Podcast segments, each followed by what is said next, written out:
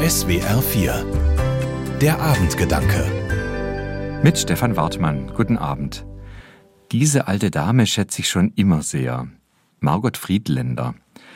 Jetzt habe ich gelesen, dass sie gesagt hat, ich würde nie hassen wollen. Sie ist inzwischen 102 Jahre alt und wirkt topfit für ihr Alter. Vor allem geistig erscheint sie mir so klug und weise, dass ich gerne von ihr lernen möchte.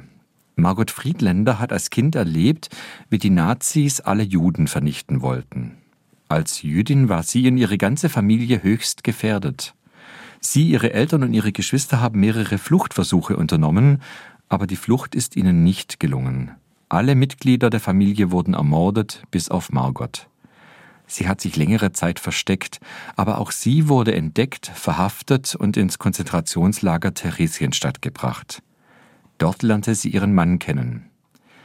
Die beiden überlebten bis zu ihrer Befreiung. Danach wanderten sie in die USA aus. Margot Friedländer ist erst in hohem Alter wieder nach Deutschland zurückgekommen. Jetzt geht sie dreimal pro Woche in Schulen, um mit Kindern und Jugendlichen über ihr Leben zu sprechen.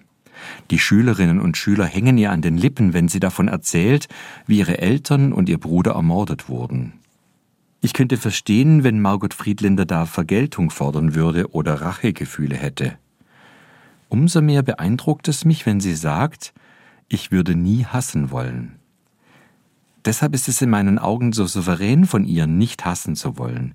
Sie lässt sich nicht auf das Niveau von Mördern und Unmenschen runterziehen. Rachegefühle wären ja nur allzu menschlich, aber Margot Friedländer ist mehr, sie zeigt Würde, die nur wenige Menschen so haben. Sie zeigt noch in hohem Alter diese Menschenwürde, die die Nazis ihr eigentlich nehmen wollten. Jetzt ist Margot Friedländer 102 Jahre alt geworden und muss es in diesem Alter nochmals erleben, dass jüdische Familien in Deutschland und in vielen Ländern in Angst leben. Judenhass ist ein absolutes No-Go. Und es macht mir Sorgen, dass es in Deutschland gerade möglich ist, Judenhass zu zeigen. Margot Friedländer bleibt jedoch auch in der aktuellen Situation dabei, dass sie niemals hassen will. Ich verneige mich deshalb tief vor Margot Friedländer und ihrer so würdigen Haltung. Auch ich will niemals hassen lernen, sondern lieben und vergeben. Stefan Wartmann aus Stuttgart von der Katholischen Kirche.